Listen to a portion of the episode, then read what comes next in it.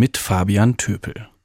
Wie wäre es eigentlich, wenn die jungen Russen, die von ihrer Regierung gerade zu Tausenden in den Krieg geschickt werden, wenn die sich einfach absetzen würden? Vielleicht denken Sie auch manchmal darüber nach, ob man es diesen jungen Männern nicht wünschen sollte, dass sie auf die Idee kommen und dann Mittel und Wege finden, sich ihrer kriminellen Regierung und dem völkerrechtswidrigen Angriffskrieg zu entziehen. Aber ganz so leicht ist es nicht. Diese jungen Männer, die sich entziehen wollen, müssen ja erstmal ein Land finden, in dem sie aufgenommen werden. Wie ist das bei uns? Und wie sind eigentlich unsere Gesetze? Können junge Russen, die sich an dem Krieg nicht beteiligen wollen, sich in Deutschland aufhalten? Mit mir im Studio ist meine Kollegin Gigi Deppe, die hat einen, den das betrifft, vor kurzem kennengelernt. Gigi, was hat der Mann erzählt? Ja, Fabian, ich war schon länger auf der Suche nach einem russischen Menschen, der mir auch im Radio etwas dazu erzählt, wie es ihm geht und was er sich zu dem Konflikt für Gedanken macht. Und das war ganz schön schwierig, denn die meisten haben ziemlich viel Angst und wollen natürlich nicht öffentlich auftreten. Und deswegen war ich sehr froh, dass ich jemanden gefunden habe. Der hat aber nicht seinen Namen gesagt, auch nicht wie alt er ist oder was er von Beruf ist. Ich habe mit Bogdan gesprochen, diesen Namen hat er sich gegeben, und er sagt, er ist Mitte 20. Im November ist es ihm gelungen, mit einem humanitären Visum nach Deutschland zu kommen. Und es ist ihm absolut bewusst, dass das die ganz große Ausnahme ist. Die meisten schaffen das nicht auf diese Art und Weise. Die meisten kommen gar nicht in irgendein Land Westeuropas. Die werden nicht reingelassen. Bogdan hatte seinen Militärdienst vor einigen Jahren absolviert.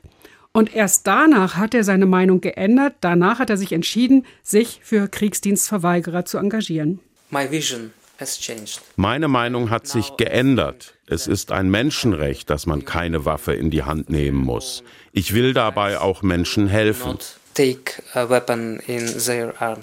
Gigi, gibt es denn ein Recht auf Kriegsdienstverweigerung in Russland? Ja, das gibt es tatsächlich, denkt man gar nicht. Es gibt eine ganze Menge Länder auf der Welt, in denen man den Kriegsdienst nicht verweigern kann, zum Beispiel in Weißrussland. Aber Rudi Friedrich von der Organisation Connection e.V., der mir den Kontakt zu Bogdan vermittelt hat, der berät ehrenamtlich schon seit vielen Jahren Kriegsdienstverweigerer aus allen möglichen Ländern und der hat mir zu Russland Folgendes erzählt. Ja, es gibt ein Recht auf Kriegsdienstverweigerung in Russland, auch von der Verfassung her. Das heißt, dass die Rekruten, wenn sie einberufen werden, eigentlich vorher einen Antrag auf alternativen Dienst stellen müssen. Und der wird von einem Gremium geprüft, in dem das Militärkommissariat ein entscheidendes Wörtchen mitzureden hat. Die Hälfte der Anträge wird abgelehnt. Das war so zumindest die Praxis. Aktuelle Zahlen gibt es nicht mehr, weil sie nicht mehr veröffentlicht werden. In der Vergangenheit gab es etwa 1000, die dann tatsächlich einen alternativen Dienst pro Jahr angetreten haben. Und Bogdan hat dann also solchen Kriegsdienstverweigerern auch geholfen? Ja, er macht das noch immer. Er hat mit Kriegsbeginn im Februar 22 damit wohl angefangen. Er berät Leute, die ihm über Telegram, also bei Telegram schreiben. Alles ist grundsätzlich anonym. Und wollte er dann sofort nach Kriegsbeginn das Land verlassen? Nein, erstmal wollte er da bleiben, hat er mir erzählt. Im Februar letzten Jahres wollte ich Russland noch nicht verlassen. Ich dachte, ich kann dort weiterleben und es würde auch schwierig, das Land zu verlassen. Aber dann, als die Mobilisierung kam, habe ich gemerkt, ich muss raus. Es ist zu gefährlich. Aber wie ist er dann nach Deutschland gekommen? Ja, erstmal hat er versucht, Russland zu verlassen und musste dann feststellen, dass das so einfach nicht geht. Zuerst hat er versucht, nach Kasachstan zu kommen, aber da hat man ihn an der Grenze aufgehalten. Okay, und das war im Herbst, als die Mobilisierung dann schon lief. Ja, man hat ihm gesagt, es sei für ihn verboten, das Land zu verlassen. Er konnte sogar die Belehrung der Soldaten mitschneiden. Das hat mich gewundert, aber das haben wir auch als Tondokument. Und dann hat er noch einmal versucht rauszukommen. Ja, diesmal über Weißrussland, Belarus. Wieder haben ihn Soldaten angehalten. Diesmal haben sie ihn aus dem Zug gefischt. Sie haben mich aus dem Zug geholt und fünf weitere aus demselben Grund. Die haben uns erklärt und ein Papier gegeben, warum es verboten ist, das Land zu verlassen.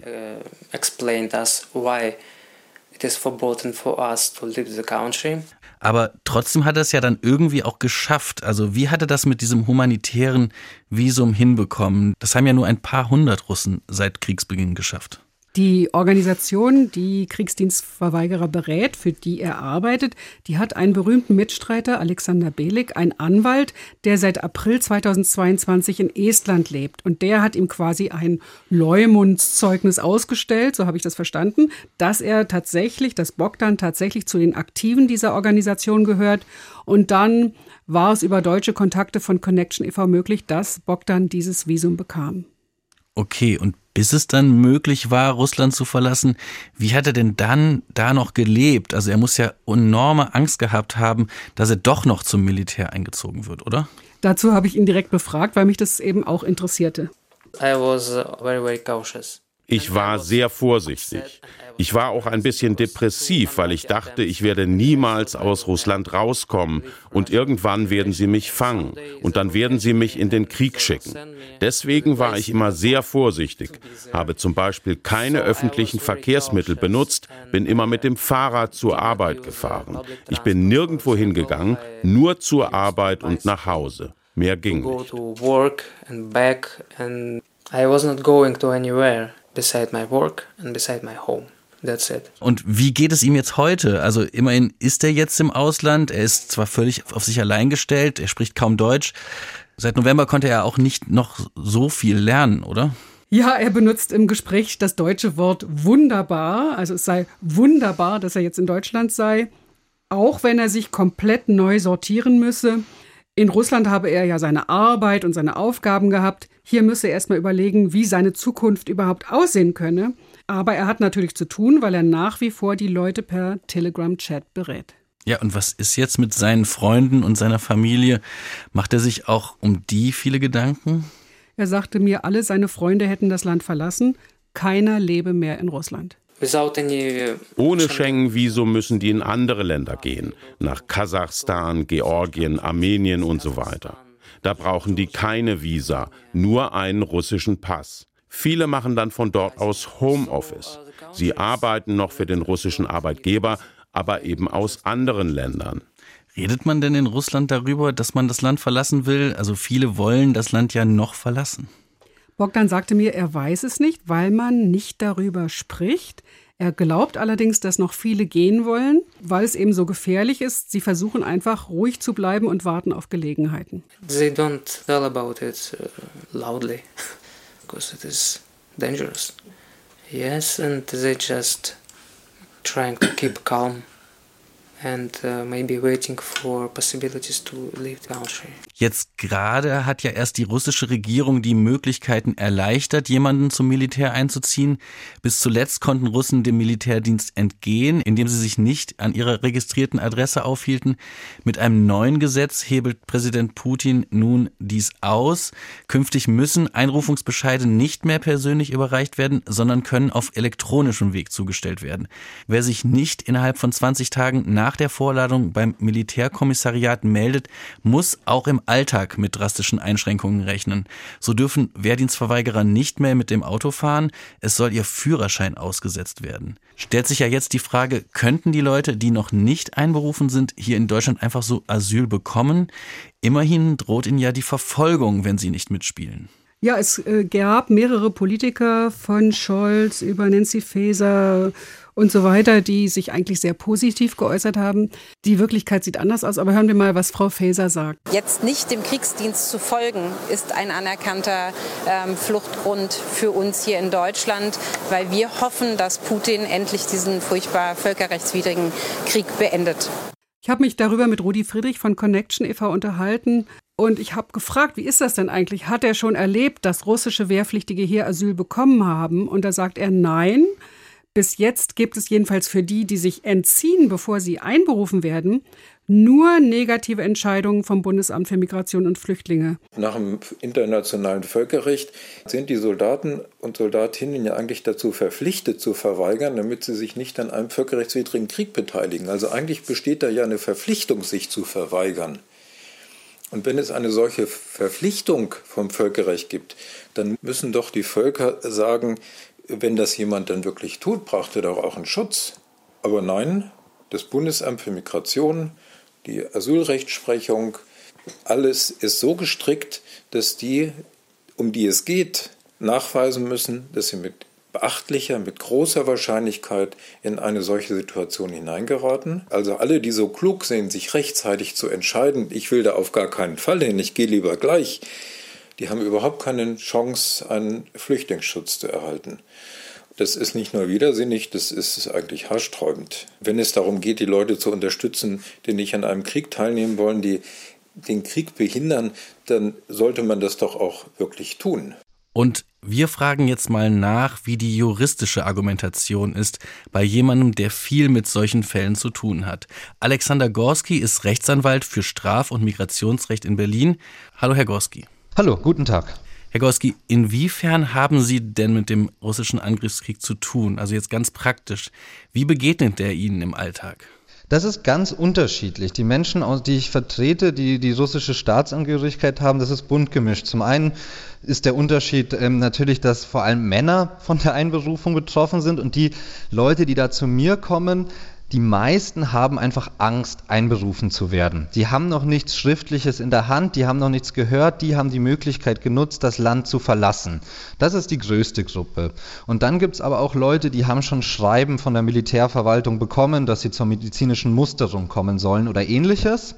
Und dann die kleinste Gruppe sind die, die tatsächlich bereits eine formelle Einberufung haben und dann trotzdem noch das Land verlassen konnten. Was sagen Sie denn dann Ihren Mandanten? Also gibt es eine Chance auf Asyl? Bei den meisten Menschen, die ich vertrete, rate ich davon ab, Asyl zu beantragen, weil die Entscheidungspraxis in Deutschland da gerade ähm, relativ wenig Anlass zur Hoffnung bietet. Und es gibt ein zweites Problem im Rahmen des Asylverfahrens, das ist, viele der Menschen, die zu mir kommen, sind mit Schengen-Visa eingereist, die von anderen EU-Staaten ausgestellt wurden. Also zum Beispiel ganz viele Leute aus Russland haben Schengen-Visa für Schweden oder Finnland. Das heißt, wenn diese Leute dann mit dem Schengen-Visum einreisen, in den äh, Schengen-Raum, dürfen sie ja auch nach Deutschland. Wenn sie dann aber hier einen Asylantrag stellen, greift die Dublin-Verordnung und Deutschland ist gar nicht zuständig für diesen Asylantrag, sondern die Leute müssten dann in das Land reisen, beziehungsweise werden sie dann in das Land abgeschoben, von dem sie das Schengen-Visum erhalten haben. Und da gibt es einige auch etwas prominentere Fälle, wo beispielsweise aus Sachsen Menschen nach Schweden abgeschoben worden sind und nun Schweden zuständig ist. Jetzt nehme ich ja an, dass Sie schon viele Bescheide vom Bundesamt gesehen haben. Was steht denn da genau drin? Ich meine, die Leute, die haben doch wirklich sehr konkrete Angst. Ich habe da noch nicht viele Entscheidungen gesehen, ich habe welche gesehen. Und in den Entscheidungen, die ich gesehen habe, ist das Problem meistens die Frage, ob es hinreichend wahrscheinlich ist, dass diese Person tatsächlich eingezogen wird. Was raten Sie denn jetzt? Was sind denn andere Wege, die man gehen kann? Also was ich meistens mache in diesen Fällen, ist Folgendes. Die Leute, die zu mir kommen, sind meistens jung und hochqualifiziert. Das sind die Leute, die auch die finanziellen Möglichkeiten haben, um Russland zu verlassen. Das ist ja mittlerweile sehr kostspielig. Das heißt, das sind Leute, die Berufe haben, die auch für hier interessant sind? Richtig, das sind häufig akademisch qualifizierte Menschen und das heißt, dass die eine Möglichkeit haben, über das Aufenthaltsrecht hier zu bleiben.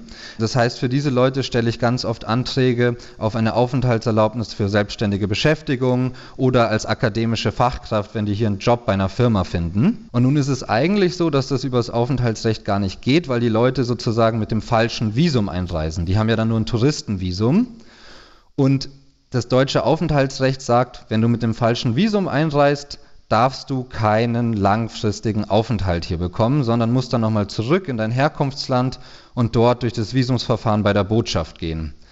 Aber davon gibt es eine Ausnahme und die sagt, wenn die Nachholung des Visumsverfahrens unzumutbar ist, kann das auch die Ausländerbehörde hier vor Ort in Deutschland entscheiden. Und Sie regeln das über die Unzumutbarkeit? Richtig. Das führt dazu, dass man da in jedem Einzelfall begründen muss, warum die Person nicht zurück nach Moskau kann und das nochmal über die Botschaft machen kann. Und da spielt dann natürlich sowas wie, könnte der einberufen werden, hat der vielleicht eine oppositionelle Meinung und so weiter eine Rolle. Und da muss man sich dann mit der Ausländerbehörde auseinandersetzen, ob das wirklich unzumutbar ist. Und das ist nicht immer ganz leicht. Soweit Anwalt Alexander Gorski. Und das war der Radioreport Recht für diese Woche. Am Mikrofon verabschiedet sich Fabian Töpel.